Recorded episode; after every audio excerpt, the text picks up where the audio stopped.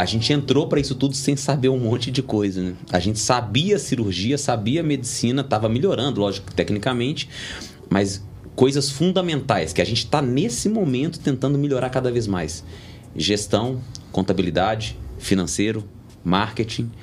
O médico precisa olhar para isso, porque se ele não olha, ele vai apanhar até olhar.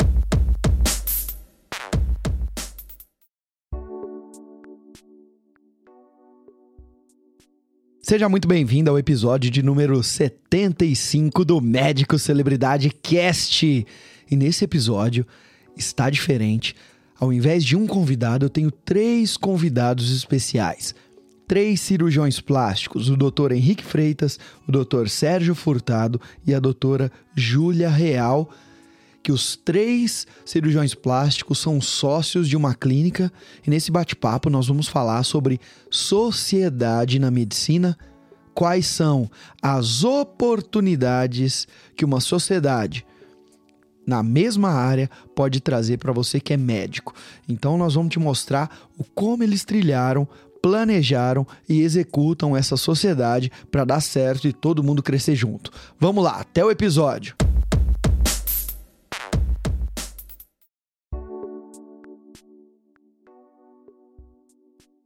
Sejam bem-vindos a mais um episódio do Médico Celebridade Cast e esse episódio está diferente, vocês podem ver aqui pelo ambiente. Temos três convidados, você que está acostumado a entrevistar apenas um médico por vez, dessa vez nós temos três convidados, mas é por uma boa causa, é algo que você sempre pediu para eu fazer, para a gente entrevistar sócios. Isso mesmo, esse tema que muitas vezes é polêmico e outras vezes até um alívio você ouvir que tem muita oportunidade também nas sociedades dentro da medicina. Então o que eu fiz? Convidei aqui a doutora Júlia, convidei o doutor Henrique, convidei o doutor Sérgio, que são sócios de uma clínica de cirurgia plástica, todos eles cirurgiões plásticos, que eles vão mostrar para você que sociedade também é um caminho dentro da medicina, mas tem, igual todas as outras áreas, desafios dentro de uma gestão de consultório. E para a gente começar, aquela pergunta protocolar que eu sempre faço. Vocês vivem de consultório particular, então um por vez vai responder isso para mim. E se você vive, por que, que aquele teu colega, talvez de faculdade, que até hoje você mantém um contato via WhatsApp ou algo do tipo, aquele seu colega talvez de, de geral, aquele seu colega de residência, ele ainda bate cabeça, vive, mas atende só convênio, faz plantão, fala para você que não consegue pagar as contas, o porquê que você vive de consultório particular e ele não. Sejam muito bem-vindos e podem se apresentar. Obrigada. Pode começar. Bom, boa noite. Meu nome é Sérgio Furtado. É, bom, sou cirurgião plástico, como você disse. Prazer estar aqui. Obrigado pela oportunidade. É, bom, viver de, de, de, consultório particular, né, que é, que é a nossa rotina, para mim é uma liberdade. Então, foi libertador, né, quando eu tomei essa escolha. Eu larguei um concurso, eu já fui concursado público, é, eu atendia convênio numa rede grande hospitalar e eu larguei tudo há três anos, mais ou menos, pouco antes da pandemia. É, e foi a melhor decisão que eu tomei, né, é, profissional e para minha vida pessoal também. E, bom, por que, que meu colega não, não vive ainda? Talvez sejam as, os dogmas ali da medicina, né, o jeito que a gente aprende ali durante a faculdade, né, o, o profissional que a gente aprende a admirar é, durante a faculdade talvez não é o que a gente quer ser lá na frente. Então é, é difícil de, de fazer essa mudança. E, enfim, então talvez meus colegas não entenderam um pouco que nossos ídolos da faculdade não, não, necessariamente é quem a gente quer ser. Interessante, isso eu nunca tinha ouvido falar. Os nossos ídolos da faculdade talvez não é a, a, aquele profissional que a gente precisa se tornar lá no futuro, mas a gente acredita que, que tem que seguir aquele caminho, né? Interessante, muito bom. É, boa noite, eu sou Henrique Freitas, sou cirurgião plástico também. É, a escolha por viver é, de consultório foi algo que foi, foi meio que a reboque. Eu percebi que não, eu não estava vivendo aquilo que eu queria, talvez um pouco do que o Sérgio falou é, eu posso chamar talvez que é uma zona de desconforto. Eu queria sair dessa zona porque não estava vivendo bem. E para isso eu tive que me, me, propor a outras, outras situações que aos poucos foi me levando a viver exclusivamente do consultório. E talvez seja esse o ponto que o meu colega ainda não percebeu que ele vive aquilo que ele não quer viver. Então, a, a vontade de sair tem que ser maior do que a, a aceitação de ficar nesse lugar, sabe? E como é que você, como é que você enxerga que dá para a gente balancear essa vontade de sair para de ficar? Onde a gente consegue colocar na balança e enxergar que está pesando mais para um lado e para o outro? Talvez racionalizar. A gente vive muito de sentimentos é, imediatos e, e se você começar a racionalizar o que você vive em um concurso, um serviço público, pensando matematicamente o que te paga por isso, é, fazendo uma projeção para o futuro, você vai ver que talvez aquela não é a melhor opção. Com um cálculo simples do que um médico recebe num um concurso público inicial, é, pensando num futuro de aposentadoria, ele vai ver que se ele se dedicar um pouco ao consultório, ele vai receber muito mais do que isso, vai ser muito melhor a vida dele e principalmente a qualidade da vida, né?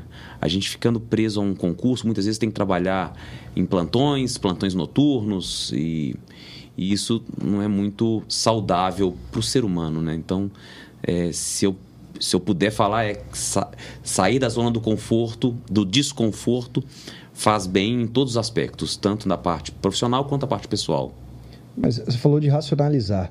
O que eu ouço muito é que viver de consultório, ter o meu consultório particular, é mais um sonho que está mais ligado ao lado emocional do que muitas vezes ao racional, até porque é uma incerteza. Uhum. E ele sempre fala: esse é meu sonho, eu tomei essa decisão, eu arrisquei, ou seja, está totalmente lado emocional do cérebro, da tomada de decisão. E você está falando o contrário.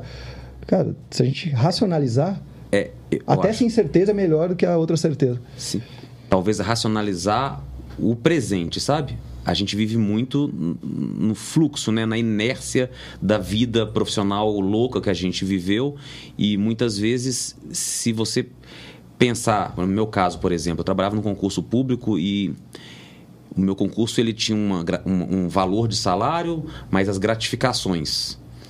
É, se eu projetasse meu futuro salário quando aposentar, quando fosse aposentar, e, e aposentasse com esse salário, quando aposentasse eu ia receber o mesmo tanto que eu recebia naquela data que eu calculei isso. Porque as gratificações não vão permanecer com a aposentadoria. Então, poxa, eu vou trabalhar 25, 30, 35 anos para receber o salário de hoje? Não fazia sentido, sabe? Então eu tenho que sair disso o quanto antes.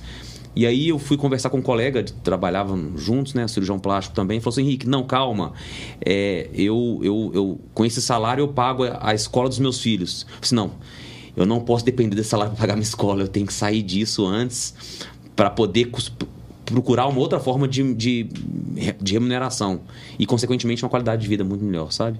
E foi isso que eu fiz. Eu saí, é, quando eu exonerei, nas quatro semanas seguintes desse período que eu trabalhava, eu operei uma paciente particular em cada uma delas. Então, para mim, assim, em um mês eu já fiquei convencido que, no, que eu tinha que sair dessa zona de, de desconforto, né? O, é... E racionalizar, né, Henrique? É quando a gente vê o colega que está lá há cinco anos no plantão, Sim. você fala assim, será que daqui a cinco anos eu quero, eu quero estar ali? Não, é. não, não quero. É. Enfim, é, a decisão a, é essa. É, é perceber, é. né? É, tu é racional mesmo. É, é. Realmente, assim, você tem que. Opa! É.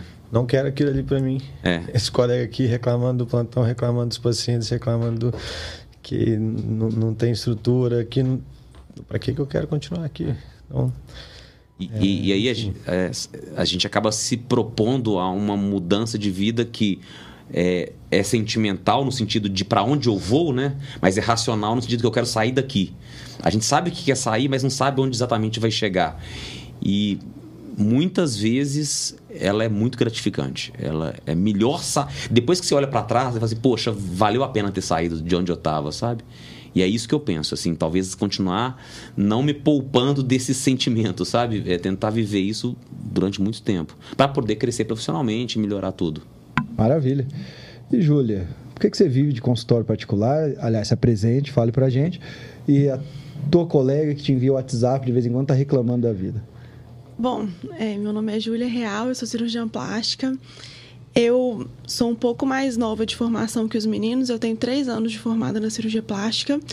E eu nunca trabalhei com, com concurso. Assim, eu já fiz alguns concursos, passei em vários. E eu passava, na hora de assinar o contrato, eu falava. Você, você dava para trás? Eu né? ia levar o documento, eu cheguei a levar o documento no hospital e aí falei, ah, eu não quero, eu não quero trabalhar aqui, para que que eu vou? Não, não tem como sentido começar, porque eu não queria me sentir presa no emprego, assim. Eu é, perder o aniversário de uma pessoa querida, um casamento, uma viagem, que é uma coisa que é muito importante para mim, por causa de um, um emprego que não fazia nem sentido eu começar, era uma coisa que não fazia sentido mesmo. Então eu nunca me, me que me amarrei assim com nada. Eu tive, eu tinha meus plantões, né, que eu dava, mas nenhum era um concurso mesmo. É, e eu dava plantões né, durante a residência, como eu fiz cirurgia geral e cirurgia plástica, eu dei cinco anos de fiz cinco anos de residência, então dei cinco anos de plantões assim para conseguir complementar a minha renda como residente. E aí, quando eu terminei a residência, eu já tinha o consultório. Eu tinha um consultório que eu atendia erraticamente, assim, os pacientes que me procuravam. Eu perguntava para o paciente, qual que é o melhor dia de semana para você? O paciente falava, quarta-feira. Qual é melhor de tarde ou de manhã? Aí a pessoa falava, de manhã. Aí eu dava um jeito e marcava um horário. E aí eu ia lá e atendia um paciente no dia. E quando foi em dezembro do meu R3, né, da cirurgia plástica, que foi no meu último ano de residência, eu tive um faturamento muito alto, assim, foi marcante para mim. Mais do que se eu tivesse dado o mês inteiro de plantão, mesmo. Se eu tivesse feito 30 plantões, eu, tinha, eu ganhei mais do consultório atendendo sim, picado. E aí eu falei, tem alguma coisa que não faz sentido, assim, não tem que continuar fazendo esses plantões. Porque se eu focar no meu consultório e eu dedicar a isso, eu vou fazer uma coisa que eu gosto muito mais, porque eu amo o meu consultório, atender meus pacientes, e vou deixar de fazer uma coisa que eu não gosto tanto, que me gera estresse e que, é, igual o Henrique falou, né? Às vezes a gente é, deixa de dormir para estar no plantão, ou então perde um final de semana, porque como eu era residente, minhas opções eram um plantão noturno ou plantão de final de semana. Eu não tinha dia a dia útil para poder dar plantão. E aí, eu, logo que eu terminei a residência, já comecei, continuei com o consultório que eu já estava. É, e, e, percebi que esse era o meu caminho mesmo, principalmente porque a cirurgia plástica possibilita isso. E como eu sempre trabalhei muito com cosmiatria desde a residência, isso foi uma área que é, eu me dediquei e, e, me puxou assim mais do que eu fui assim ele, é uma área que mais que me puxou do que eu fui fui de, de vontade de ir foi uma coisa que aconteceu é, sem eu nem perceber isso para mim é o caminho para o cirurgião plástico jovem assim porque você termina a residência, os pacientes eles não têm essa. É difícil o paciente chegar no consultório para ser operado por você, mas na cosmiatria não. Então, meu consultório era cheio de pacientes de cosmiatria desde o início. E acho que isso foi o que mais me possibilitou nunca ter feito concurso, nunca ter tido um emprego público é, fixo mesmo, e terminar a residência e muito tempo depois, muito pouco tempo depois, não ter mais nenhum emprego que não fosse consultório, né? E eu lembro de conversar isso com o Sérgio, que ele falou no meu último plantão que eu ia largar, assim, na pandemia, né? e eu formei na pandemia. Então, formar na pandemia foi um desafio muito grande, porque Formei e fechei o consultório. O consultório que não tinha nem aberto, eu fechei. Porque eu tinha medo né, da pandemia, eu não queria que meus pacientes fossem fazer uma toxina e pegassem Covid. Assim, eu tinha esse medo. Então, é, eu fiquei atendendo algumas coisas, fazendo poucos plantões. Também não queria fazer muito plantão, porque eu tinha. seu consultório nessa Pois é, eu tinha. Foi, foi lá, exatamente. e eu tinha medo de atender. E eu, eu perguntava para o paciente, eu falava assim: você está indo no, no supermercado? Se você vai no supermercado, você pode vir no consultório. Mas se você está em casa, seu pai, sua mãe são idosos, você não quer sair, você não quer se, se encontrar com ninguém, para que, que você vem aqui fazer toxina? Daqui um, daqui um tempinho, a gente achava que ia acabar daqui a pouco, né? Falava, espera um pouquinho, aí você vai. E aí, nessa época da da pandemia, eu ainda dei alguns plantões com muito medo. Eu estava com medo de ir no hospital, eu estava com medo de pegar Covid. A gente via pessoas jovens, pessoas próximas que eram saudáveis e que tinham alguma repercussão, então também não queria me contaminar. E aí é, eu acabei tendo essa conversa mesmo, que o Sérgio virou para mim e falou assim: esse plantão que você dá, tem alguém ali que você admira? Eu falei, não. Tem alguém ali que você quer ser essa pessoa? Você quer ter uma carreira igual a pessoa? Eu falei, não. Aí ele, uai, então você tem que largar esse plantão. E isso é uma coisa também que o Henrique falou, né? Desse incômodo do plantão, você tá no emprego, você conviver com pessoas que estão reclamando daquele ambiente. É, isso é uma coisa que eu falo para várias pessoas, que tenho vários amigos que me procuram, tipo, Júlia, você acha que eu largo tal coisa? Que me perguntam isso, né? E eu falo, ó, começou a pensar que esse emprego não tá muito bom, que você tá insatisfeito, que você, você vai atender, aí você fica rezando para não chegar ninguém. Às vezes você vai fazer um plantão que você é pago por ficha e você reza para não chegar paciente, assim, é a coisa que não faz o menor sentido. Então começou a pensar que aquilo ali não tá muito bom, que você quer largar, já era para ter largado. É. Sabe assim? É, se arrepende depois de um tempo de ter largado antes. É, começou a pensar, assim. tá ruim esse emprego, pode largar. É, por racionalizar. Porque já era para ter saído. Eu sempre eu sempre colocava assim, todo emprego que eu pegava, seja plantão, seja um atendimento, tinha três motivos para eu estar ali. Ai, ou pagava muito bem, é, ou eu aprendia muito, ou ali era uma escola, então valia a pena estar ali enquanto eu estivesse aprendendo. Ou eu não trabalhava nada, tinha um tempo livre e conseguia estudar, estudar, estudar para a prova de residência, enfim. Então, se aquele plantão que era super light, que eu não atendi ninguém, de repente começava a ficar movimentado, eu não conseguia mais estudar, eu não conseguia mais descansar, para mim já não valia. Se aquele dinheiro que eu achava muito no meu consultório acelerou, comecei a operar mais, pô, não parou de fazer sentido aquele valor, largava. Ou se aquele conhecimento, se aquilo já ficou repetitivo, aquilo ali, que, aquela rotina daquele, daquele serviço, para mim já saturou, para mim eu largava. Então, eu sempre, todas as. Eu trabalhei em vários locais e assim, eu sempre pensava nessas três, nesses três pontos. Quando esgotava, eu, eu, eu largava.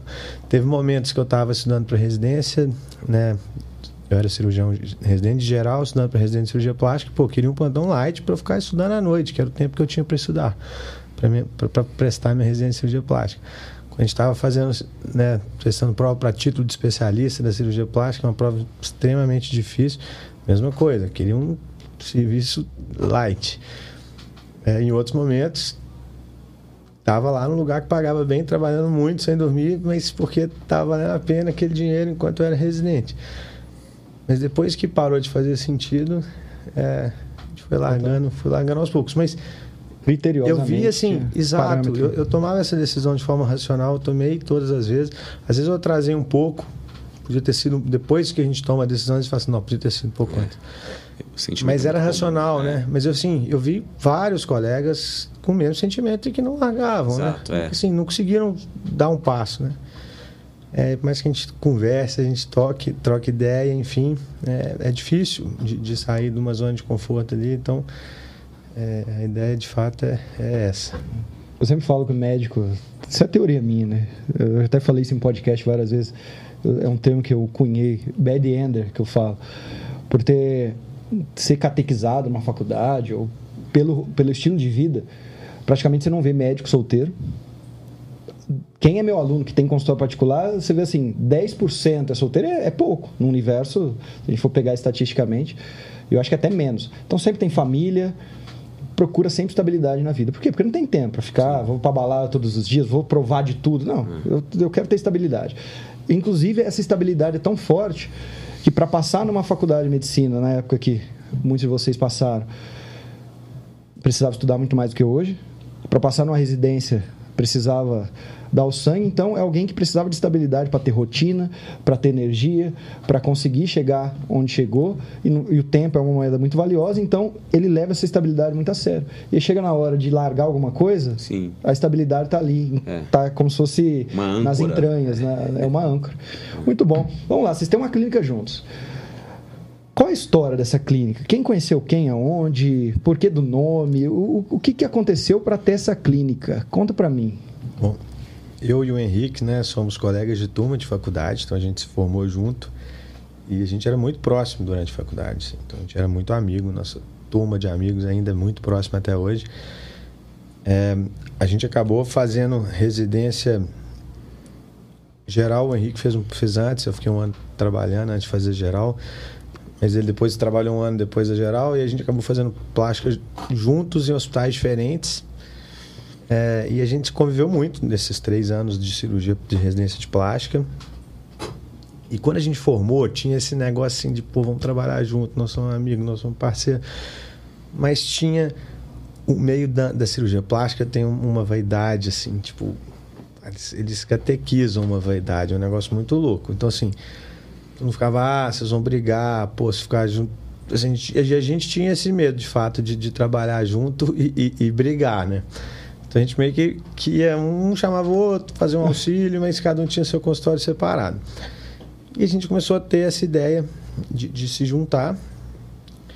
É, eu acabei fazendo uma especialização em rinoplastia é, no meu quando eu prestei a, quando eu formei eu prestei uma prova fui aprovado e no ano seguinte fiz meu fellow fora. Então já estava com uma ideia de, de, de nichar meus pacientes para rinoplastia.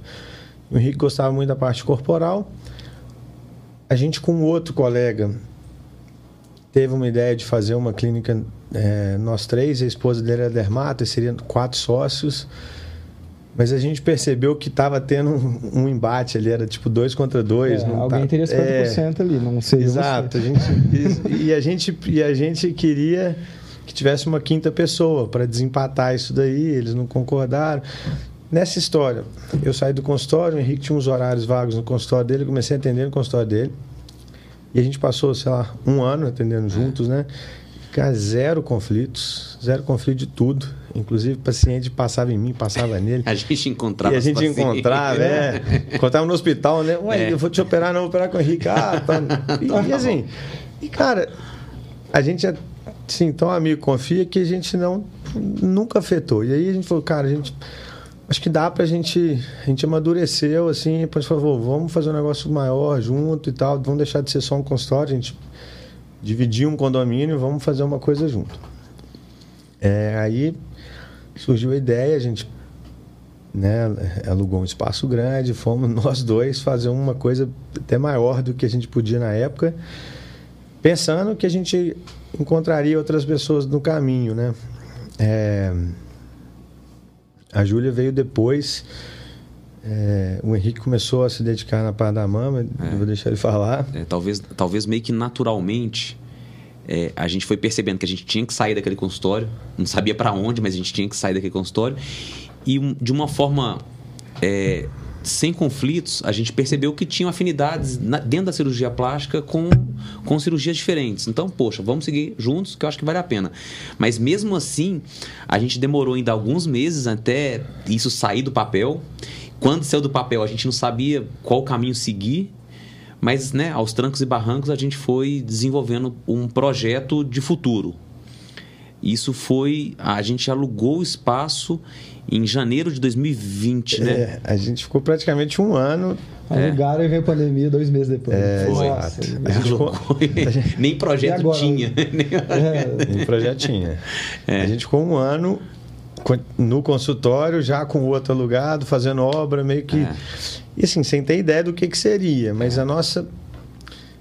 É, a gente tinha essa intenção. É, eu, eu, eu, talvez fui, comecei, né, Henrique, de, de assim, subespecializar é. dentro da nossa área. Eu de fato acredito que. Né, a gente estava conversando aqui antes. É, não tem jeito de ser muito bom em muitas áreas.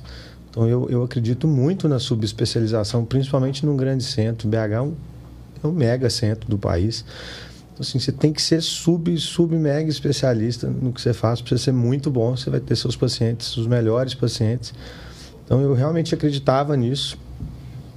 É, e aí um dia eu larguei. É, parei e falei, não vou operar outras coisas, vou fazer só rinoplastia, vou operar só nariz. E, então, assim, a gente parou de, de, ter conflito um com o outro, né? Assim, nossos pacientes, a gente não dividia mais paciente. E a gente entendeu que fazer uma cirurgia simultânea, então, às vezes eu fazia uma cirurgia de mama, depois uma rinoplastia.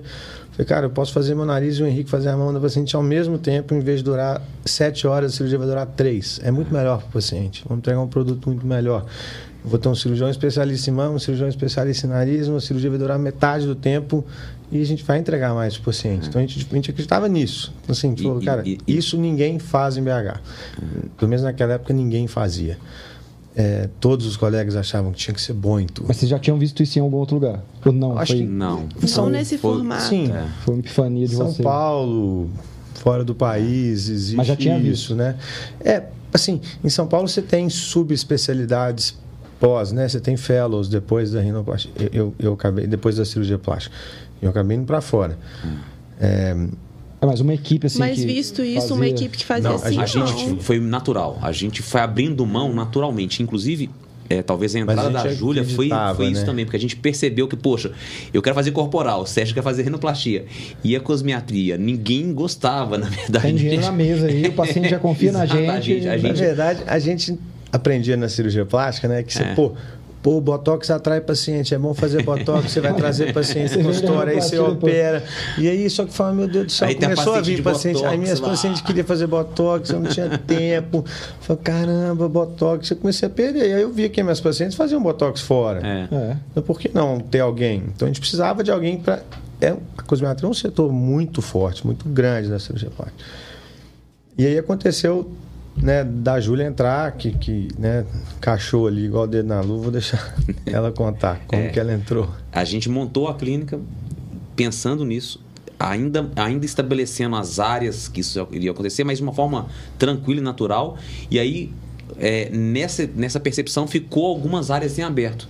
E aí a, a, a Júlia entrou e a Júlia conta um pouquinho da história dela, que foi exatamente esse processo. Bom, eu já conheci o Sérgio porque eu fiz residência no mesmo hospital. Fiz residência de cirurgia plástica no mesmo. Não, mentira. Residência de cirurgia geral no mesmo hospital que ele fez residência de cirurgia plástica. Então eu rodei na plástica no meu R1 da geral e ele estava no R3 da plástica. E aí, e eu já queria fazer plástica desde o início. Desde antes de fazer geral, eu já queria fazer plástica. E aí eu já entrei, fui no estágio e falei, ai, oi, quero fazer plástica e tal. E a gente se conheceu. E, e aí eu fiquei mais interessada ainda, né? Porque era o meu primeiro contato mesmo com cirurgia plástica. Porque como eu não fiz internato de cirurgia no Brasil, eu fiz fora, eu não tive contato com as subespecialidades igual o pessoal do FMG tem. Eu, eu tive contato só com pós-operatório no, no lugar que eu fiz, que eu fui para Chicago, né? Para fazer meu, meu, meu internato de cirurgia. Então eu adorei o estágio com a plástica. Conheci o Sérgio nesse estágio e aí nunca mais vi.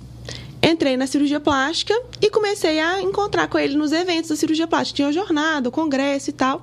E aí a gente encontrou no, no último, meu último congresso brasileiro de cirurgia plástica, quando eu estava formando na residência. Eles estavam lá fazendo uma prova de, de titular para a sociedade e eu conheci o Henrique.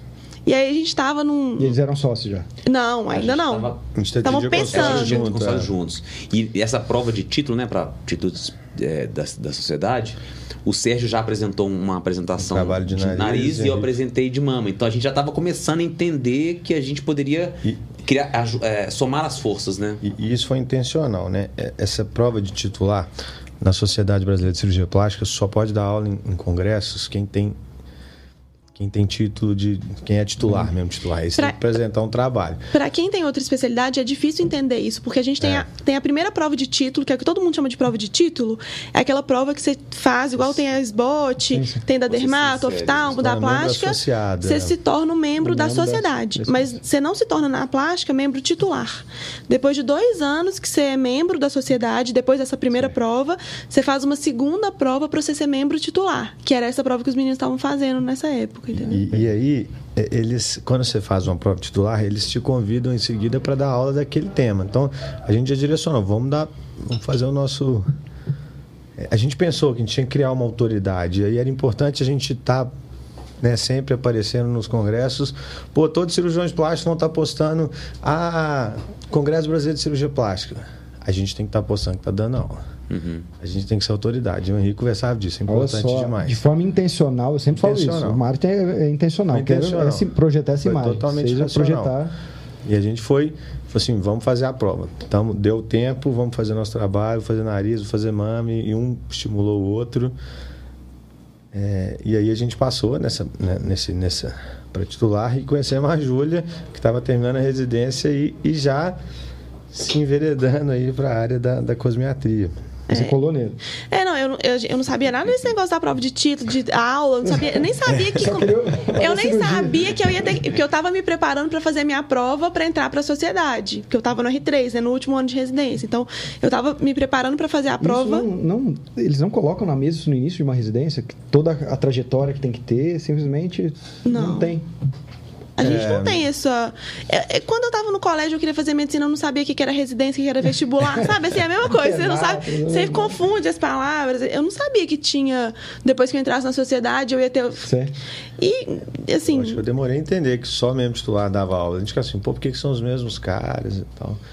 É, e as pessoas mais velhas, né? Enfim. Aí eu conheci o, o Henrique nesse dia. A gente estava no coquetel do Congresso, né? Para todas as pessoas lá do Congresso. E eu já, tava, já conheci o Serginho. E aí a gente foi. Começamos a conversar. E aí o Henrique falou para mim: Júlia, a gente vai abrir uma clínica.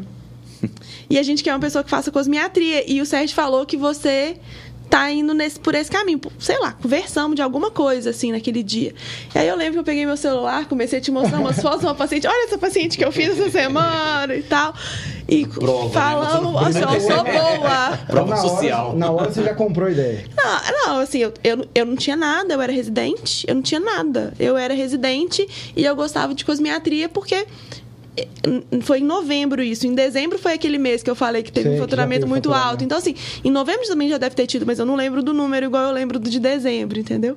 Então eu já tava, tipo assim, ó, cosmiatria é meu caminho. Mas a gente não e tinha aí, nem alugado consultório é, ainda, né? Novo, e aí né? o Henrique falou assim, a gente né? tá pensando em abrir uma clínica. E se a gente abrir, a gente vai precisar de alguém de cosmiatria. Não, mentira. O Sérgio me falou isso. Aí eu falei, uai, Estou aqui. Aí ele, deixa eu chamar o Henrique ali pra te conhecer. Aí chamou o Henrique e nós começamos a conversar. Foi assim. E aí depois a gente jantou no outro dia, lá no congresso, eles passaram na prova e tal. E ficou por isso mesmo. Acabei a residência, fiz minha prova de, de para entrar na sociedade, né, minha prova de título, uma semana antes da pandemia estourar. Aí eu fiz em São Paulo, cheguei em BH, deu 10 dias lockdown. Aí eu fechei o consultório, que é esse consultório que eu tinha, é, eu atendia numa clínica de um cirurgião plástico em Belo Horizonte, que é uma pessoa extremamente querida, que eu praticamente não pagava para trabalhar lá. Ele é um pai para mim, assim. Irmão, ele gosta que fala que, eu, que ele é irmão mais velho. E aí, é, fiquei nesse limbo, assim. Tinha uns plantões, tinha essa questão do consultório que eu tava, quase não estava atendendo ninguém porque eu estava com medo e tal. E eles. Em obra. Já. Em obra não, porque eles alugaram e ficaram com tudo parado. É, eles ficaram seis meses até eles entrarem lá. Obra, não, talvez um pouco menos, mas. É. é e eu nem sabia. E nisso eu tinha um interesse, assim, pela face, por cirurgia de nariz, que é uma cirurgia de detalhe, é uma cirurgia que eu gosto muito. E aí, e o Sérgio, nessa época, ele já recebia visita de algumas pessoas, de alguns cirurgiões plásticos, né, que iam ver como que ele fazia cirurgia, como que ele operava, porque até, assim, ele era o único, ainda é, né, o único cirurgião plástico de Belo Horizonte, praticamente, que opera só nariz, assim, todo mundo faz outras coisas. E, e aí tinha gente vindo de outras cidades para ver o Sérgio operar, alguns cirurgiões de Belo Horizonte, e eu tinha esse link com ele, falei, ah, eu quero ir na sua cirurgia, quero ver, quero ir, tô à toa, né, eu tava pandemia. E aí eu comecei a ir nas cirurgias, mas de forma muito informal, né? Eu ia quando eu não estava no consultório, quando eu não tinha plantão. Não era o dia só, não, só tava à toa, eu ia. E aí nessa de eu ir, eu queria contribuir com alguma coisa, né? Está no espaço ali. É, ele, um dia ele falou pra mim, falou assim, ah, na hora que eu percebi eu já tava dependente do você. Ah, é? Mas não foi intencional, assim. Eu, eu tava aprendendo com ele. Eu, eu, queria que ele me ensinasse. E eu queria que ele me ensinasse de boa vontade. Porque, né? Eu tava, não queria perder meu tempo. Então, é, na hora que a gente chegava lá no hospital, eu falava, não, deixa eu fazer o prontuário pra você. Aí eu fazia o prontuário. Aí, ele, aí ele, a gente fazia cirurgia, eu perguntava um tanto de coisa. Às vezes a cirurgia demorava mais, porque eu tava, ficava conversando, perguntando o que ele estava fazendo, ele me mostrava as coisas. E aí, no final, eu falava, não, eu vou dar alta no seu paciente para você. Então, eu, eu comecei a ajudar ele mais do que ele... Ele nunca me Sim. pediu, assim, né? Eu comecei a ajudar porque eu queria retribuir, eu estava aprendendo. Assim, eu não precisava, ele não precisava deixar eu ir na cirurgia, eu que queria ir. Então, né, aí chegou num momento que ele falou, oh, eu quero que você seja minha assistente. Você quer ficar comigo aqui, fixo? E ele operava todos os dias da semana, sabe? Domingo. Nossa. Era pesado. pesado. E eu ia só quando eu podia. Sim. Você quer ficar minha assistente? Eu falei, quero. Mas aí, como é que vai ser? Porque aí eu vou largar meus plantões. Eu vou mudar meu horário de consultório. Eu vou mudar minha vida para poder me adequar a um novo emprego, né? Que é ser sua assistente. Aí ele, a gente combinou, deu certo. E aí eu comecei a, a auxiliar todas as cirurgias. Aí ele, mas ele não era dependente de mim. Se ele precisasse fazer a cirurgia sem mim, a cirurgia acontecia. Se ele precisasse dar alta para o paciente, se eu tivesse qualquer coisa, era, era uma coisa flexível, assim. Então, se eu tinha consultório no dia, se eu precisava fazer alguma coisa, eu falava, ó, oh, essa cirurgia eu não posso ir. Se eu ia fazer alguma viagem. Então, era meu emprego dos sonhos, porque eu não tinha a é. amarra do concurso, entendeu? Porque no dia que eu não queria ir, que eu não queria ir, não, porque eu sempre queria, mas no dia que eu não podia ir por algum motivo, eu não ia. E aí, pouco tempo depois o consultório começou a ficar mais redondo, assim, a ideia deles irem para a clínica, já a clínica. E eu vi tudo, eles comprando cadeira, fazendo tudo, e aí e eu via eles batendo cabeça para comprar isso, para comprar aquilo, e eu caladinha lá. Me chama. Não, até então, e eu nem tinha como ele, assim, né, assim, ser sócia, enfim. E aí, quando foi no final do ano, logo antes deles abrirem a clínica, eles falaram: "E aí, você vai ou não?" Ah, do nada deram ultimato. É. Aí eu falei, ah, não sei, vocês vão me chamar? Como é que vai ser? Primeiro coloca na Ele mesa só pergunta se você vai ou não, que... sem me falar nada. Eu falei, mas como que vai funcionar? e aí a gente começou a conversar e chegamos. Foi, foi, mais com o Henrique do que com você, né? Assim, a gente saiu algumas vezes, eu Sim. e você, né? E aí. É, sempre me incomodou essa ideia de estar presa, de responder a alguém, de não decidir as coisas, em tudo na minha vida. E aí eu falei isso com o Henrique, falei, Henrique, eu vou do jeito que vocês quiserem. Se vocês quiserem que eu vá prestar serviço para a clínica e pagar uma porcentagem do meu serviço, eu vou. Se vocês quiserem que eu faça assim, assim, de outro jeito, eu vou. Se for para alugar um espaço, não era ideia, não faz muito sentido, mas eu vou. Só que daqui pouco tempo eu vou sair. Porque eu não vou ficar. E aí a gente está pensando assim, vocês operam cada um 200 pacientes por ano, são 400 pacientes por ano de cosmiatria que eu posso absorver, porque todas fazem cosmiatria. Total daqui um tempo essas pacientes não vão voltar para vocês para fazerem, fazerem outras cirurgias, né? Assim, ou fazerem, refazerem cirurgias, ou então fazer uma coisa ou outra, mas elas não são um fluxo constante, igual na cosmiatria. Elas vão virar minhas pacientes. E eu vou sair, porque eu não vou ficar prestando serviço para uma clínica por muito tempo. E aí foi, foi isso, né? né? Assim, eu acho que foi isso que eu falei com você que é, virou, assim, tipo eu... assim, não dá para eu ficar. Exato. É, o, que, o que a gente. Se a gente passar isso, todos os sentimentos em, em, uma, em um propósito, talvez, que a gente descobriu também depois de um tempo, né, Sérgio? Que a gente queria fazer o melhor serviço que a gente pudesse entregar. E isso a gente só consegue se a gente tem parceiros do lado que pensam assim, sabe? Então, quando a Júlia falou, eu tô disposta, mas eu quero ser maior, né? Eu quero crescer e tal. Falei, poxa, encaixou demais na nossa percepção. Porque a gente quer formar um time, a gente não tá querendo usar do, usar do outro colega, a gente quer montar um time. Então, isso foi perfeito pra gente, porque a gente é, botou na mão da pessoa certa o que a gente não estava disposto a investir profissionalmente, né? É, aí a Júlia entrou e já dominou essa área toda desde então. A gente foi, foi muito bom, porque para a Júlia foi isso, e como o Sérgio falou no início da, da, da do, do, de hoje, foi libertador também, porque a gente se livrou de uma coisa que não agradava tanto a gente, sabe? É, e de uma forma muito. de um, um, nível muito alto, né? Então, bom para todos. É. É, sabe que eu começo a enxergar características em comum em negócios que dão certo na área da medicina. Depois de ter. Já são mais de 8 mil alunos que passaram, mentoria bastante, eventos. Então, a gente sabe o, o que um fez e contou, aquilo fica na nossa memória, outro fala também. E uma característica que eles falam muito, que nessa resposta tem, eu vejo que cada vez mais a riqueza na medicina não está no médico prestador de serviço, o que tira pedido. É o que faz uma cirurgia, o é. outro. Ele até consegue ficar muito, muito rico, consegue, mas a, a verdadeira riqueza está naquele que para de enxergar ele como um tirador de pedido e começa a chegar carteira de clientes, hum. carteira de pacientes que seja. Então, o paciente ele tem uma vida comigo. Esse paciente ele pode ficar comigo uma cirurgia ou ele pode ficar comigo 20 anos. Sim. E é ali que mora a verdadeira riqueza. Porque se ele ficar 20 anos, eu consigo a, ah, extrair muita receita que outras pessoas pessoas estariam extraindo, prestando esse serviço. E eu vejo que essa é uma das, das grandes sacadas que todo mundo que consegue chegar num grande nível pensa assim: eu vou parar de ser um médico gerador de pedido, eu vou ser um médico que gere carteira de pacientes. E, esse, e essas pessoas eles conseguem criar negócios que eles nem imaginavam. Não necessariamente eu trago um outro médico, mas eu trago desde um personal trainer, um psicólogo. Sim até tem gente já vendendo é, receita própria ali dentro, de, de, desde marmita ou alguma coisa assim, e está dando muito certo. Uhum. Porque parei de olhar o paciente como um pedido só. Sim. E outra coisa que a Júlia falou aqui que eu acho interessante, eu gostaria de ouvir vocês, se vocês já pagaram esse preço. Eu paguei esse preço muito para crescer.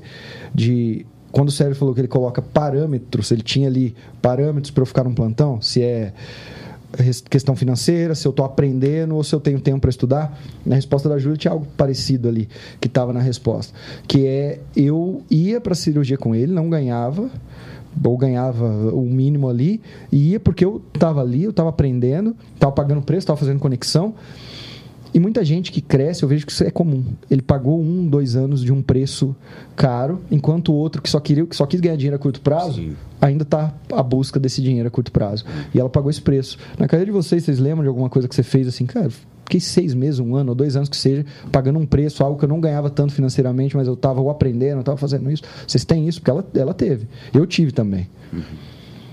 É, a, voltando na Júlia. Eu tô indo agora fazer isso, né? Isso é, foi muito legal. Mas voltando na Júlia, assim, quando ela foi me acompanhar lá, eu, eu recebi vários colegas.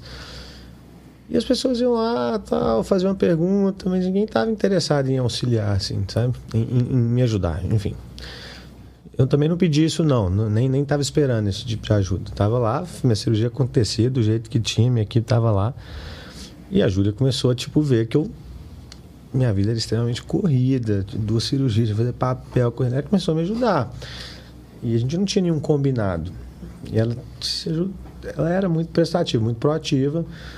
É, e, diferente das outras pessoas, ela perguntava, ela, tá, ela era interessada, né? Então, é, isso de fato foi um, foi um mérito muito grande dela. Ela sabe disso, já falei. É, e chegou uma hora que eu falei, não, não é justo, né? Ela, pô, eu tenho que pagar por isso, que ela já, tá, ela já me ajuda mais do que eu estou ajudando ela.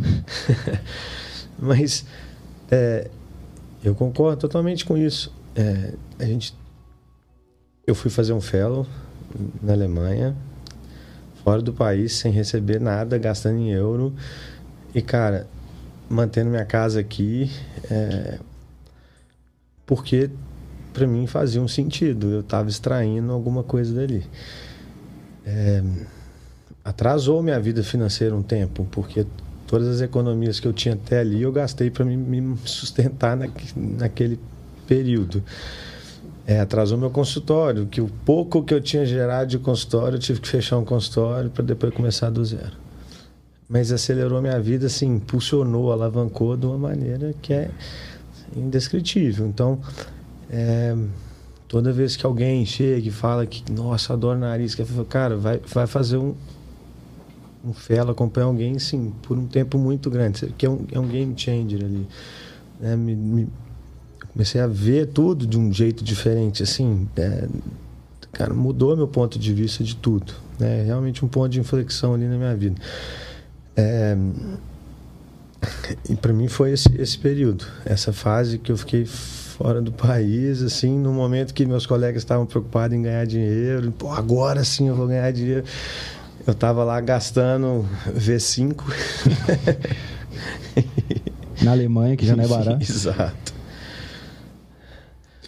É, eu é difícil a gente estabelecer de uma forma é, futura exatamente o que a gente está pensando que vai acontecer, né? A gente muitas vezes vai seguir um caminho, né? O Sérgio foi para a Alemanha sem saber que ele se tornaria um, um cirurgião especialista em rinoplastia. Queria muito isso, mas não sabia exatamente. Eu acho que eu fui para um universo de contorno corporal, vendo também o Sérgio fazer isso, né? Acabou que ele fez isso e, e me dediquei à cirurgia de contorno corporal. Hoje eu faço muito cirurgia de mama e foi uma empreitada que eu passei uns três anos tentando desenvolver algo que me ajudasse. É, eu, eu, tenho um molde que me ajuda nas marcações cirúrgicas de cirurgia e isso mudou minha vida. Você falou que não tinha, né? Isso. Você é, praticamente desenvolveu com engenheiros, se puder é, contar. É, eu, eu, é, eu saí de uma residência que fazia cicatrizes, é cicatriz em L para cirurgia de mama. E o cirurgião que me ensinou, me ensinou muito bem e tal, mas a, a técnica ela é muito abstrata, ela é muito de feeling, de percepção e tudo. E isso torna a curva de aprendizado muito longa no, logo que eu terminei a residência, eu tive a, a, a dificuldade da curva de aprendizado. É, e por algum momento eu pensei até não fazer mais, só que aí depois eu fui tentando desenvolver. Isso é o que 90% dos seus colegas fazem. fazem. Desistem. Desistem, desistem da, dessa cirurgia. Ou seja, você tinha o lado fácil, você pegou é, o caminho um pouco mais. É, aí o que Porque que você acreditava que era melhor para o paciente, que era uma cicatriz melhor. É, é eu estava falando no início, é, é uma coisa até difícil de, de, de falar exatamente o que, o que, que me moveu para aquilo. Eu acho que é um pouco Era disso. difícil, aí você é falou, eu quero ser bom. É, eu, me- me- foi um desafio que eu tive, né? Eu acho que na vida, é, talvez isso move muito a gente. E aí eu fui fazendo sem pretensão, sabe? Eu fui tentando pegar os desenhos das marcações cirúrgicas das pacientes para tentar desenvolver algo que me ajudasse. Tive a sorte de conhecer um engenheiro. Esse engenheiro é sócio de uma empresa de impressão 3D. É, mostrei a minha ideia para ele, ele resolveu me ajudar nesse desenvolvimento. É, eu fazia as marcações cirúrgicas, tirava foto, desenhava nas marcações, mostrava para ele. Ele fazia alguns desenhos gráficos. Esses desenhos viravam um projeto que eram impressos na impressora 3D, virava uma régua de marcação cirúrgica.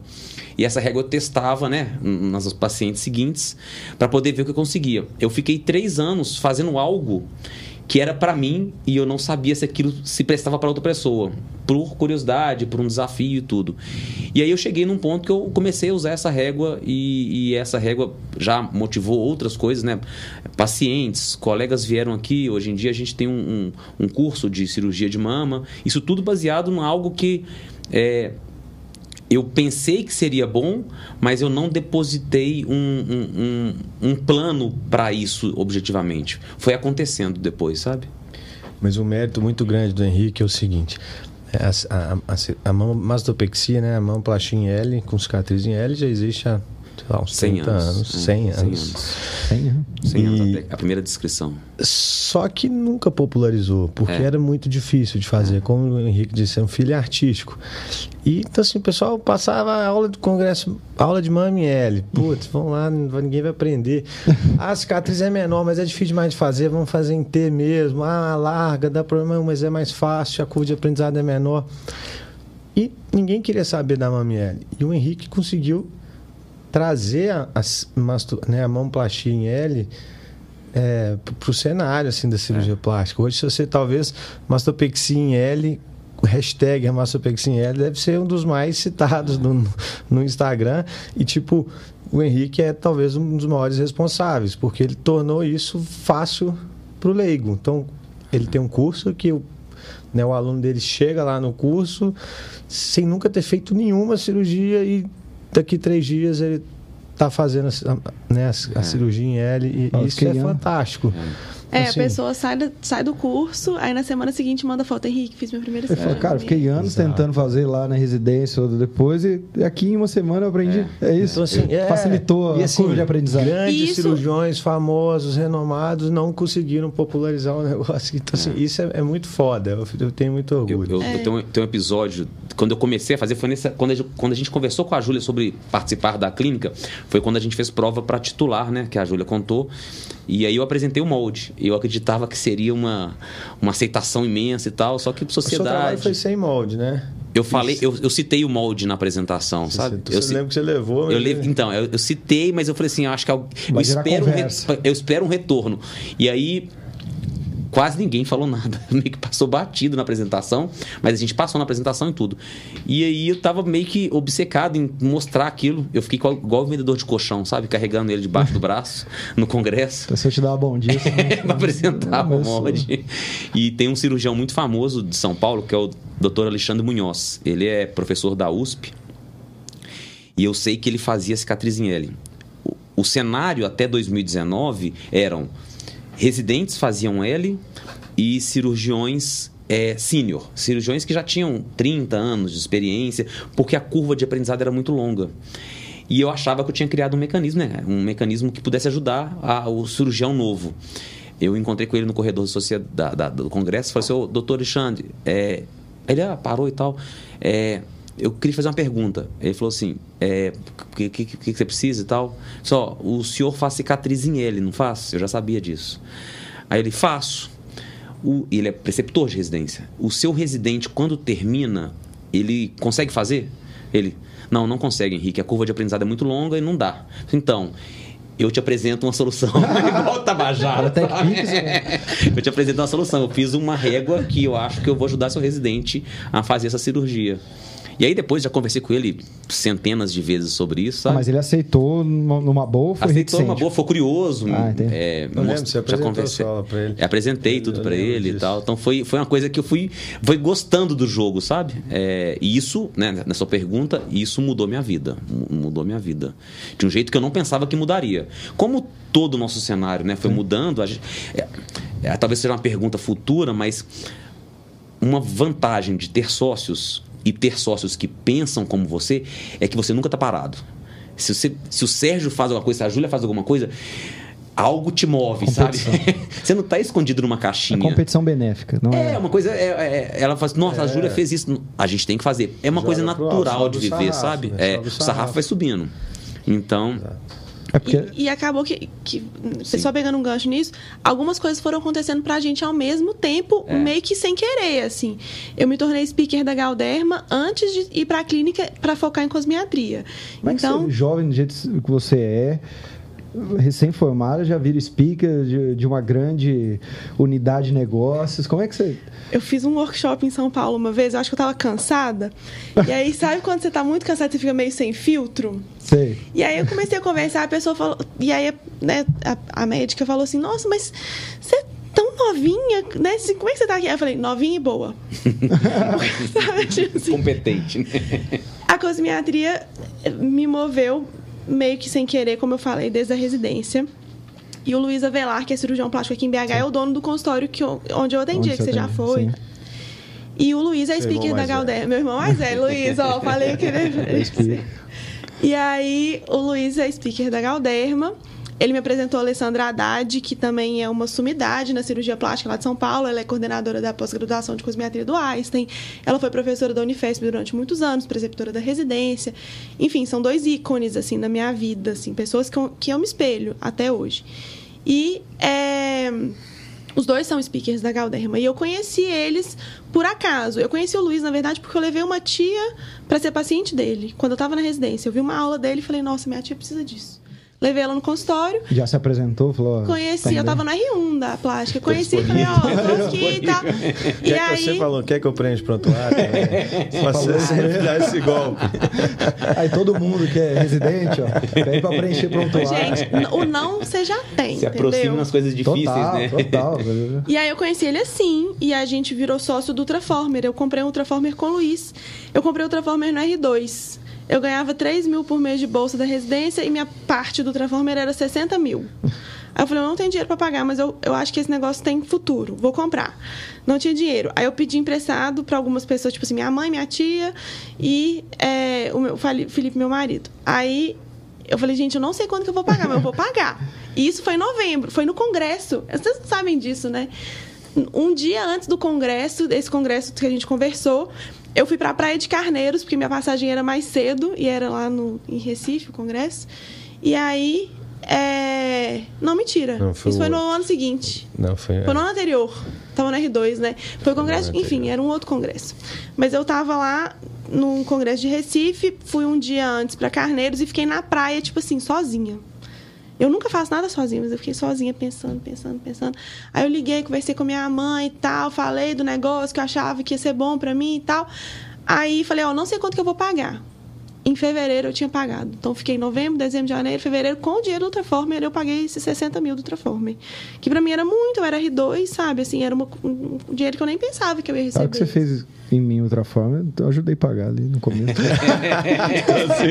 Isso é verdade, eu nem lembrava Exato. disso, é Isso verdade. foi Mas é dos outra iniciantes ali. É, então. Interessante, cara.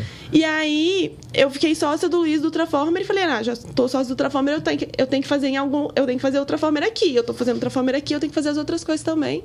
E aí ele me permitiu atender no consultório dele, assim, de uma forma que foi muito boa, porque eu não tinha como alugar um horário. Eu não tinha horário, eu era residente. Então ele falou, Júlio, o dia que você quiser, você vem aqui e tal.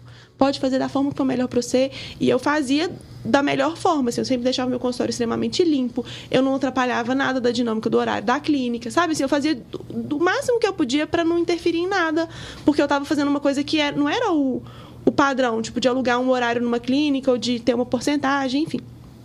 E aí, é, nessa questão do Transformer, eu comecei a ver o Luiz fazer as coisas que ele fazia.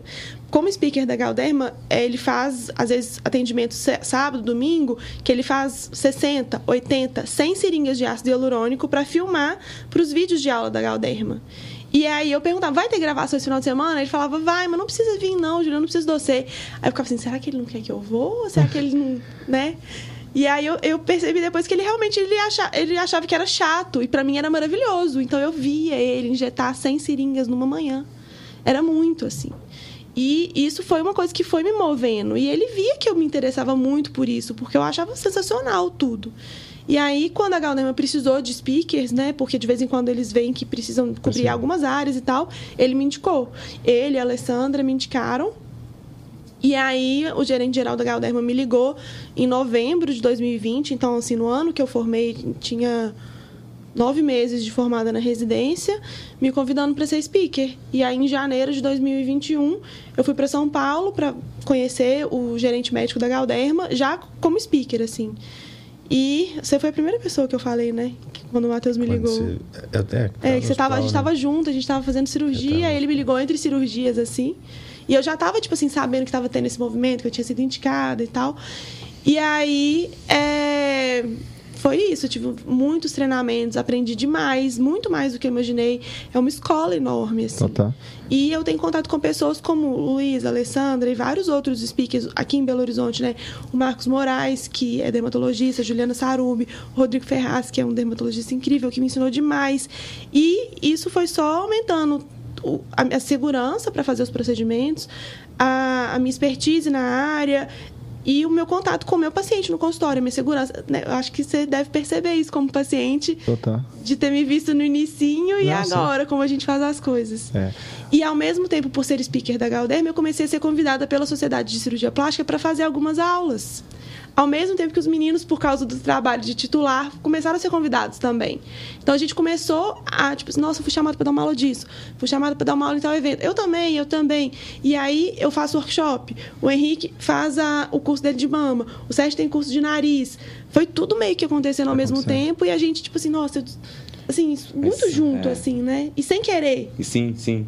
Um estímulo bom, sabe? Que a gente recebe diariamente, sim, sim, né? Um... A gente olha, oh, que bom e tal. Você fica a profissão se torna mais prazerosa, né? Sem dúvida. O que eu acho interessante é jovem e você entendeu a moeda que é talvez a moeda mais valiosa da medicina, network. Uhum. Tem 90, não vou falar 99, mas vamos chutar aqui um 90% dos seus colegas em uma vida inteira de, de carreira não fizeram as conexões que você fez em dois, três anos. E eles não entendem por que, que eles continuam no lugar onde está. Paga o preço do network. Você foi para um congresso em São Paulo, não teve vergonha de se expor. Foi no consultório do, do Luiz levar a tia, mas já se apresentar. foi no teu R, ou, ou se apresentou. É verdade. Isso é um padrão teu, que você vai ver que você, já, você vai fazer isso ainda muitas vezes, e onde vai saber que é o limite disso. Pode crescer muito por conta disso. Mas isso é, um grande, é uma grande moeda que todo médico tem na mão e ele não não dá valor para isso. Simplesmente eu sou sozinho, vou para um congresso, converso com as mesmas pessoas, é, nunca me apresento para um colega, porque olha só, para que, que eu vou fazer isso? Não preciso. Uhum. E essa é uma, uma grande moeda. Gente, onde vocês têm onde que mora a oportunidade dentro de uma sociedade? É, bom, na nossa sociedade certamente é de fidelizar nosso paciente, né? Então, é, a gente consegue com a sociedade né, agregar valor ali para o nosso atendimento é, e manter nosso paciente dentro da clínica. É, outras questões, como o Rick disse, né, um puxa o outro para cima, né? Então é, a gente tem mindsets ali de crescimento bem parecidos e, e às vezes no momento até que a gente está ali mal, o outro te joga para cima, te apoia. Então você vê o colega dando aula num congresso internacional, você falou, opa, eu, posso também, eu vou. E aí você vai e consegue. Aí é, é muito legal ter esse crescimento junto. Eu acho que sozinho é, a chance de você largar, desistir nesses momentos difíceis é maior. A gente divide nossas angústias, que são muitas né, na cirurgia plástica. É, são muitas angústias. Quem está de fora só vê os louros ali, mas a gente vive assim, problemas que é, o cirurgião plástico é, é, engraçado, a gente não é só médico do paciente, a gente tem que ser amigo do paciente. O paciente tem nosso WhatsApp, o paciente liga, o paciente conversa. E quando a gente tem qualquer tipo de problema, seja ele pequeno ou grande, e, e, e não importa se o problema é grande ou pequeno, o que importa é como que esse problema se mostra para aquele paciente. Às vezes é uma coisa pequena, mas para aquele paciente é muito grande. A gente tem que dar essa importância, a gente tem que estar do lado. Às vezes aquilo consome muita energia da gente. É, é, é difícil ter o, o, né, os sócios do lado ali na mesma especialidade. Talvez não aconteceria se a gente fosse uma clínica multi-especialista. É, ajuda, né? Até trocar ideia. A, nossa, trocar nota também estou com casa assim, e assado, e fiz isso, fiz aquilo. Enfim, é, eu acho muito enriquecedor ter é. sócios. A, a, isso é a máxima, a gente acha que sim, vale muito a pena estar juntos, né? Viver isolado é muito mais difícil. É, e da parte, talvez, financeira e contábil dessa história toda, quando eu estou próximo deles, naturalmente o nosso ticket médio tende a subir, porque a gente vai se tornando. Fala mais sobre isso. Por que, que tende a subir? Você vai entendendo que no nosso caso, por exemplo, a gente, a gente dividiu algumas áreas da cirurgia plástica e aí você vai se sentindo mais especialista, mais capaz de fazer aquilo. Até os problemas que o Sérgio acabou de, de falar, eles acontecem com todos, mas a gente se torna mais apto para resolver aqueles problemas porque você começa a acreditar mais em você. É, e aí, naturalmente, isso tudo vai, vai corroborando para poder, alguma hora, o ticket subir dessa história toda. É, eu acredito muito nisso. Eu acho que se a gente se torna mais forte, é, a gente vai cobrar mais caro, vai ter um, um rendimento maior mensal. E isso é, é, é, imparável, sabe? Porque você se sente que vale a pena isso. E da parte contábil, né, que é um pouquinho diferente disso, eu acredito que ter sócios que pensam assim permite que a gente faça investimentos melhores, né? maiores e melhores. Né? Então, se hoje em dia a gente precisar fazer uma reforma lá na clínica, é 33% de uma reforma que eu vou pagar, né? Que eu, a, minha, a minha parcela pagaria, né? Então a gente fica com mais coragem de crescer também, né? O crescimento ele se torna mais palpável, né? Mais, mais possível de acontecer. É... Só que vendo de outro lado, né, a gente tem que se organizar cada vez melhor como empresa, né? Porque agora eu não vivo mais o, o só o meu CPF, eu vivo o CNPJ também, né? É, e aí isso hoje em dia a gente está nesse momento, né, de equipar melhor o nosso CNPJ. Melhorar os processos. Os processos clínica, e tudo mais. Mas, pensando nessa pergunta que você fez, a ideia da, da clínica que veio deles, mas que eu acho que casou e fechou muito comigo, é justamente da gente proporcionar o melhor para o nosso paciente, independente do que, que o paciente quer fazer. Então, é, eu, eu, ter me tornado speaker da Galderma já meio que nesse caminho de ter entrado para a clínica é uma coisa que me capacitou ainda mais e que gerou muita autoridade para mim perante os meus pacientes para é, continuar o caminho que eu já, já tinha escolhido, né? É, e hoje em dia, por exemplo, se chega uma paciente para mim, a paciente mais especial de todas, sei lá, que me acompanha há muito tempo, que você sabe aquela paciente que você quer Sim. pegar na mão dela para fazer tudo, ela fala assim: ai, Júlia, quero operar minha mama com você. Eu falo: faço não. Nós vamos lá no Henrique. Ela, não, mas eu quero que você esteja na minha cirurgia. E tudo fala assim, mas o Henrique, ele opera melhor que eu. Porque ele se dedica exclusivamente a isso. Então, eu tenho uma pessoa ultra especialista dentro da minha clínica para fazer a cirurgia que você quer fazer. Que eu, se você, e eu falo para os pacientes, se você quiser no dia da sua cirurgia, eu vou. Eu vou no hospital. Porque tem algumas pacientes que não querem operar com cirurgião plástico homem. Tem, é muito pouco, mas existem algumas restrições. Eu falo, eu vou na consulta com você, eu vou lá. E aí eu vou. E eu chamo o Henrique, ele atende a paciente e tudo. E eu mostro ao paciente, olha, se eu tô te entregando para esse, esse cirurgião, é porque eu entrego meu corpo, minha mãe, sabe?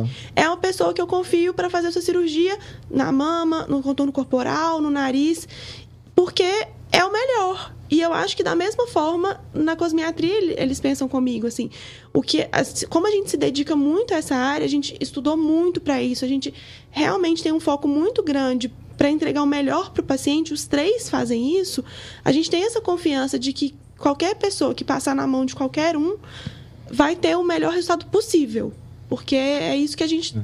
tá, tem como mira o tempo inteiro, assim. É, eu sou prova disso, porque quando minha esposa foi passou, não, acho que foi a última vez que ela foi na, na sua consulta, eu estava junto. E ela falou alguma coisa, ah, eu sempre quis fazer rinoplastia. O teu olho brilhou mais para falar sobre o Sérgio fazendo a rinoplastia do que vender para ela que ela precisava de, de, outras coisas. Eu tenho a solução. Ficou né? 10 minutos falando do Sérgio, na hora da, dela ficou um minuto. Falei, não. Mas ela inverteu o negócio. Muito bom. E... Mas eu sou suspeita, né? Nós fizemos, a gente contou, né? 372 rinoplastias juntos. É. 372. É muita, muita, muita cirurgia. Você ganhou dinheiro comigo. Sabe o que, que eu vejo? De... que não teve auxílio, né? Essas são só de auxílio. O que eu vejo muito interessante nessa conversa é o seguinte: quando o médico tem sociedade, quando é esposa, marido ou irmão, geralmente, então é em família, ou quando é simplesmente questão financeira, que também faz parte, igual você falou na resposta, porque eu diluo ali o meu investimento. Mas você nunca ouve uh, uh, alguém falar assim: eu vou fazer uma sociedade e antes de tudo ele fala, mas vou colocar agora o paciente no centro para eu entregar o melhor para ele. Por isso eu estou fazendo uma sociedade.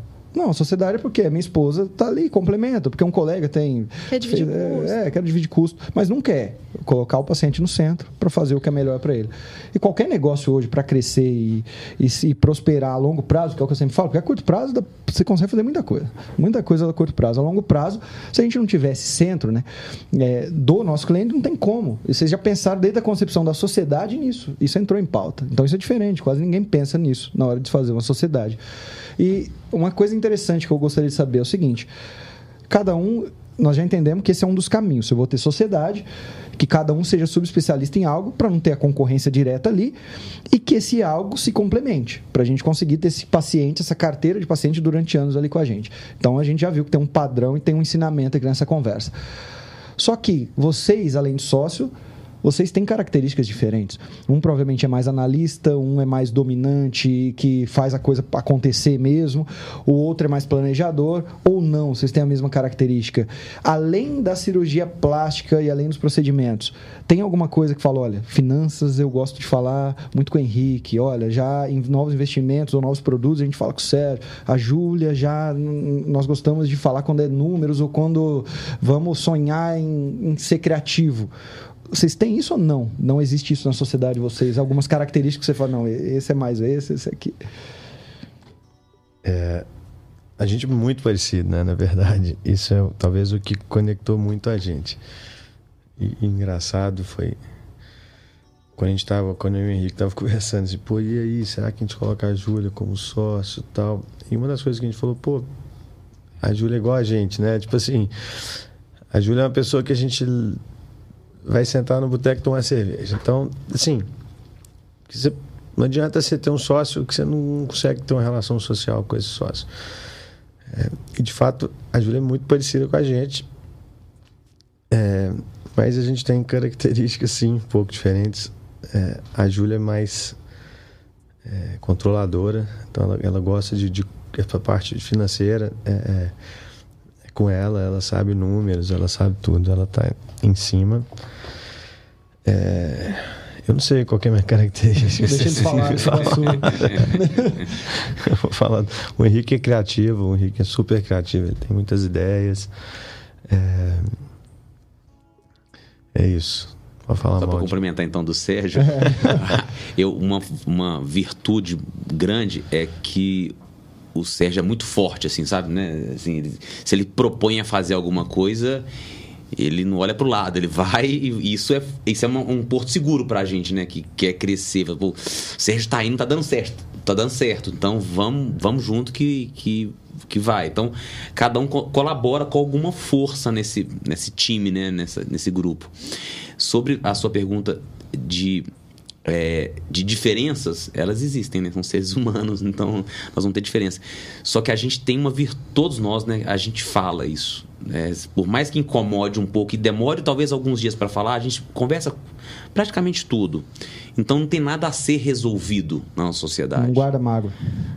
Não, você pode, você pode ficar em desacordo. É, assim. Mas o desacordo é na hora, mas não leva para casa uma mágoa sem colocar é, na mesa. É, porque a gente sabe que, na verdade, eu não, eu não quero prejudicar o meu sócio. Eu quero é, é que cresça todos. Eu quero ficar melhor, quero ficar melhor com eles, a empresa melhor. Então, eu não tenho a pretensão de, de competir ou conflitar com o meu sócio. Eu, eu, quero, eu vou respeitar. Ele tem um, um pensamento diferente, eu respeito e, e vida que segue. A gente, nós somos três, né? Então a gente vai ter, vai ter alguém que É, vai, alguém que vai- alguém que talvez fique desagradado ali em algum momento. Interessante. É. Nós já estamos indo pro final aqui.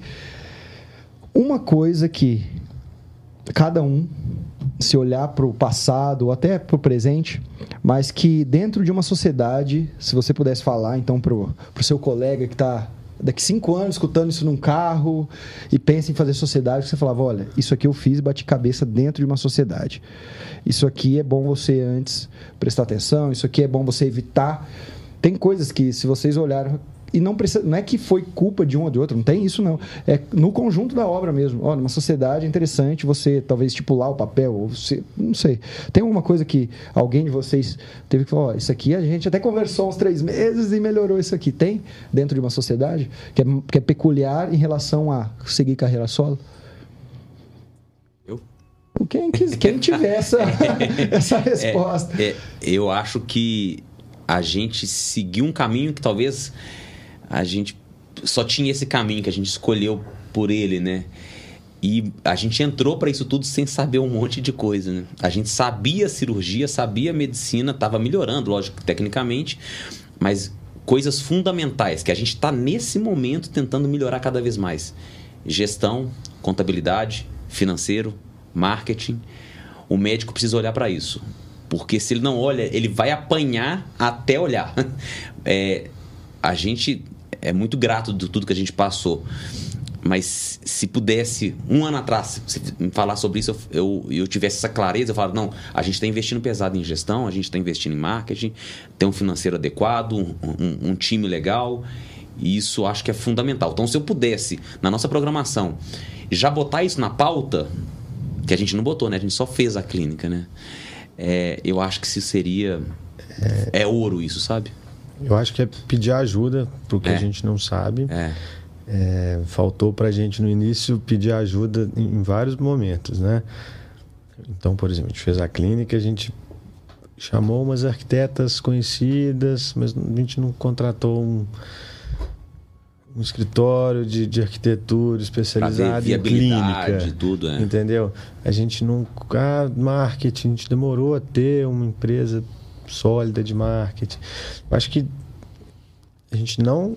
Né, é, você não está perdendo dinheiro se você investir no melhor, assim, né? É, acho que É porque isso tudo. É, porque faz atrás disso tu, isso tudo vai mover a sua a profissão, gestão, né? né? É, se você tem uma gestão boa, você vai ficar melhor ainda profissionalmente, né? Se tem um marketing bom, vai ser melhor ainda profissionalmente. É então que tudo é, está te é difícil né? da gente. Toda vez que a gente parava para fazer qualquer coisa, a gente estava parando de produzir. É. Né? A gente não entendia. E a gente não entendia que a gente precisava parar de produzir um pouco para ganhar mais lá na frente, né? Para cobrar nosso ticket maior, né? Para aumentar nosso ticket, para mudar nosso nicho de paciente, que era o que a gente desejava, mas a gente não entendia. Um dia a gente entendeu que o nosso consultório estava pequeno, né, Henrique? Que o consultório lá que eu dividia com o Henrique era dele, na verdade. Poxa, paciente em pé, paciente esperando no corredor.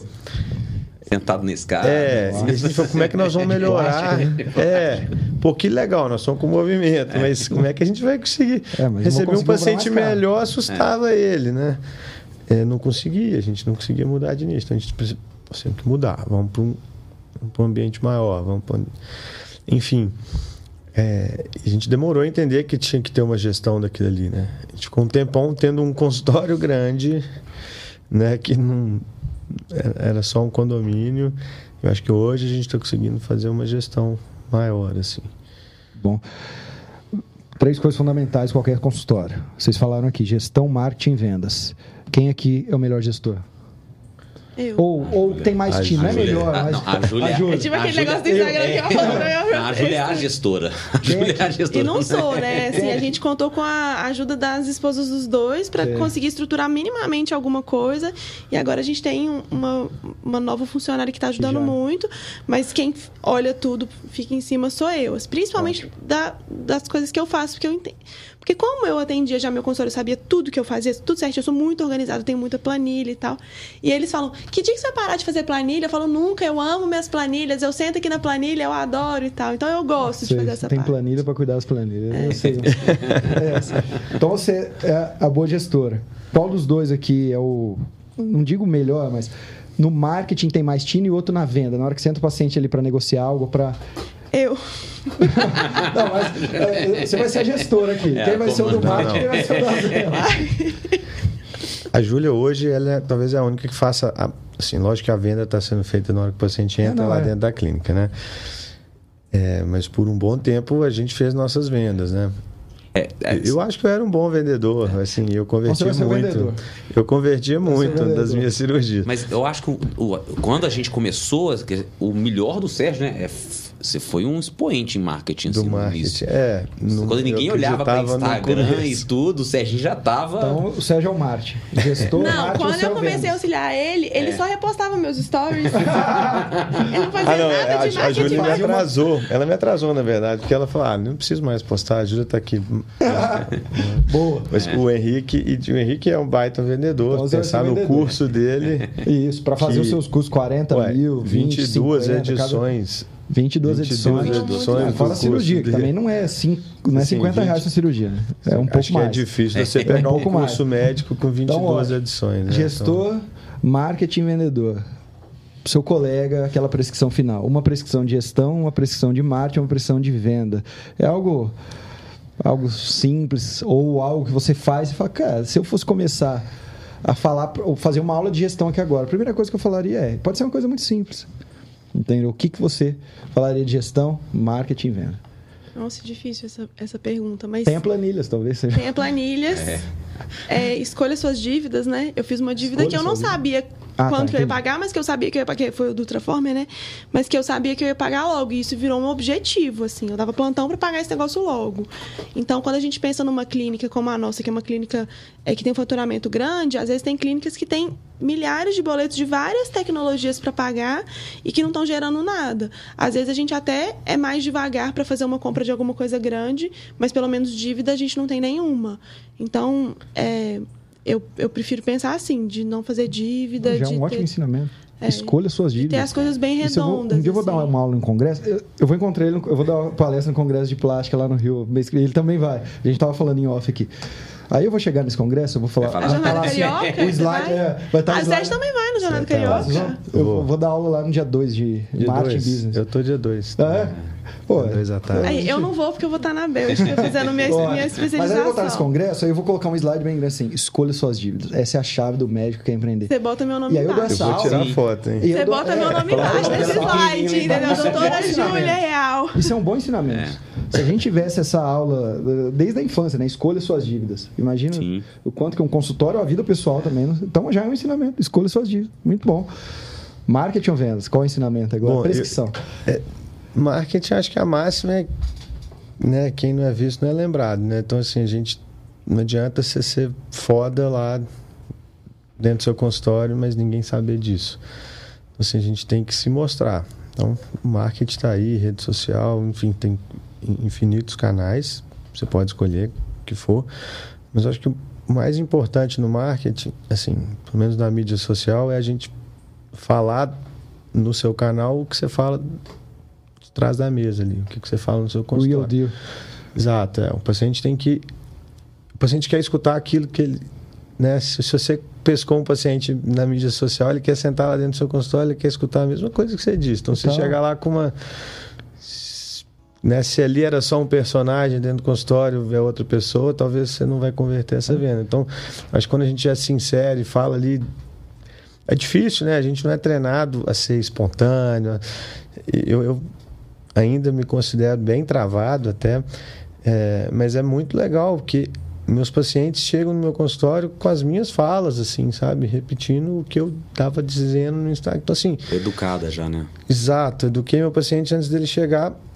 Hoje eu tenho pacientes com o meu perfil, sabe? Assim, é, é muito interessante isso. Eu não, eu fico, caramba, esse paciente pensa completamente diferente. Vou ter que... co-" Não, hoje meus pacientes já chegam com Interessante. uma, uma ideia assim de, de uma filosofia. Tem dois ensinamentos profundos no que você falou. O paci... o eu escolho o paciente pelo aquilo que eu falo. Querendo ou não, conteúdo define audiência, que depois define cliente. Ou seja, o paciente ele precisa estar alinhado comigo. Para isso, eu preciso falar na minha mídia social exatamente aquilo que eu acredito, do jeito que eu penso. E o segundo ensinamento, para mim, é o melhor: é A câmera, ela não pode ser um transformador do médico. E o que mais acontece é o médico, ele vai gravar para a câmera, ele começa a usar um vocabulário diferente, quer impressionar não só o mediquês, mas ele quer mostrar que tem um domínio de português. Ele começa a falar frases que geralmente ele não falava no dia a dia. Ele começa a fazer explicações que é para impressionar colegas, porque estão mais técnicas do que ele explicaria ali na. Sendo que não. Você tem que simplesmente replicar e não ela ser um transformador. A câmera é um replicador e não um transformador. Sim. Então, tivemos uma boa prescrição aqui. E vendas. Sobre vendas, eu acho que entender é, que preço não é nada se não houver valor. A gente não consegue ter uma venda se não tiver um valor do que está sendo vendido. Hoje em dia, lá no consultório, né, quem faz o nosso orçamento, eu já, eu já tenho um, um, um, orçamento já organizado, de forma que ela mostra, antes de mostrar o preço, o que a paciente está adquirindo. Então, é, por exemplo, uma cirurgia de mama, fala-se é, qual técnica vai ser usada, qual material vai ser usado, é, qual tipo de prótese vai ser usado, tudo que, é, que eu posso listar para poder aumentar o valor da minha cirurgia, eu, eu coloco na mesa. Para a paciente saber que aquilo simplesmente não é uma mastopexia. É uma mastopexia com prótese, cicatriz em L, sutiã interno, recuperação rápida e por aí vai, sabe? E aí fica mais fácil a paciente entender que ela está de fato é, é, contratando algo diferente que eu acho que a venda se torna mais, mais produtiva.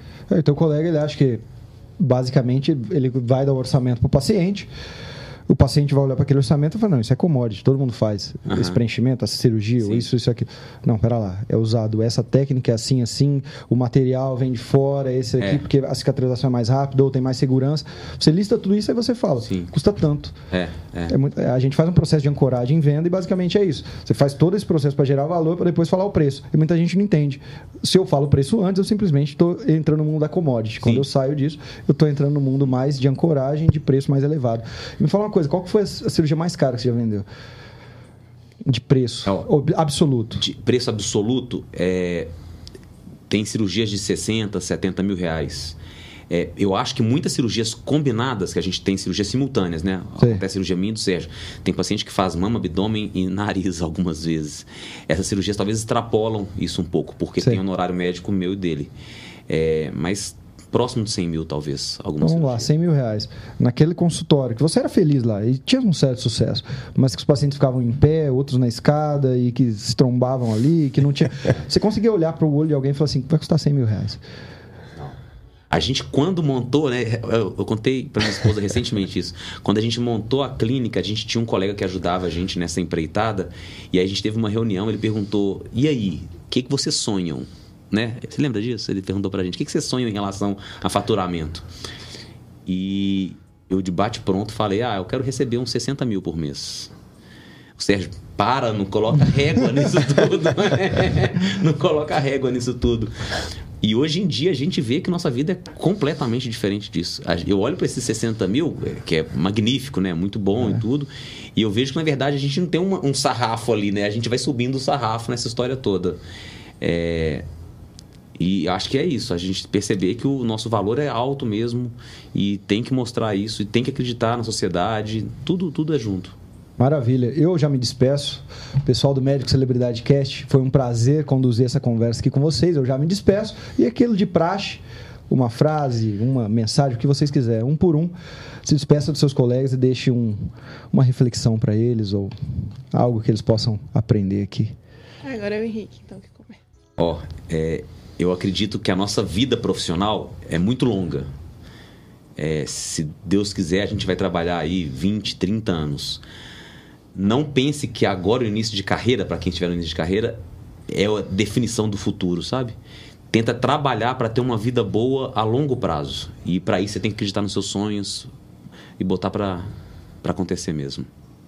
Maravilha. É, bom, pode parecer um clichê, mas acho que tenha propósitos, né? Acredite nos seus propósitos.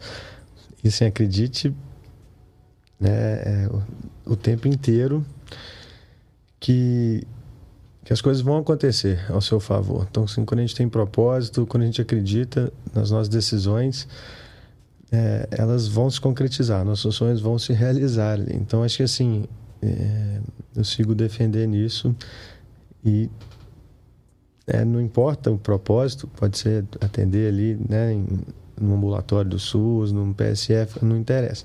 Mas faça dele o seu melhor e assim, isso vai pagar o que você precisa, enfim, você vai ficar satisfeito, feliz e, né, e ter uma vida é, longa ali, saudável, enfim.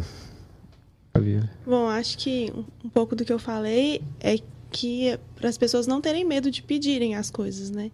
Quando a gente se mostra disponível, quando a gente tem interesse, quando a gente quer alguma coisa e a gente corre atrás disso, as portas se abrem, às vezes portas que a gente nunca imaginou que abririam. Assim, eu nunca pensei que eu ia ter uma clínica com menos de, assim, dois anos de formada, que eu teria sócios, é, enfim. As portas se abrem quando a gente se mostra disponível e quando a gente corre atrás das coisas mesmo. Então, não, você já tem. Pedir, mostrar, dar a cara a tapa, isso vai fazer com que você chegue onde você sonha, assim. Ou além, né?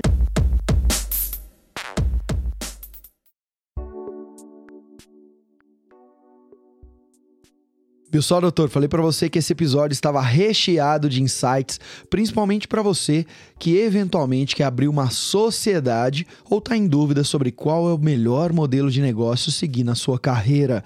Do mais, qualquer dúvida que você tiver sobre esse episódio ou sobre marketing médico, vai no meu Instagram, VitorJaci, que será um prazer te receber.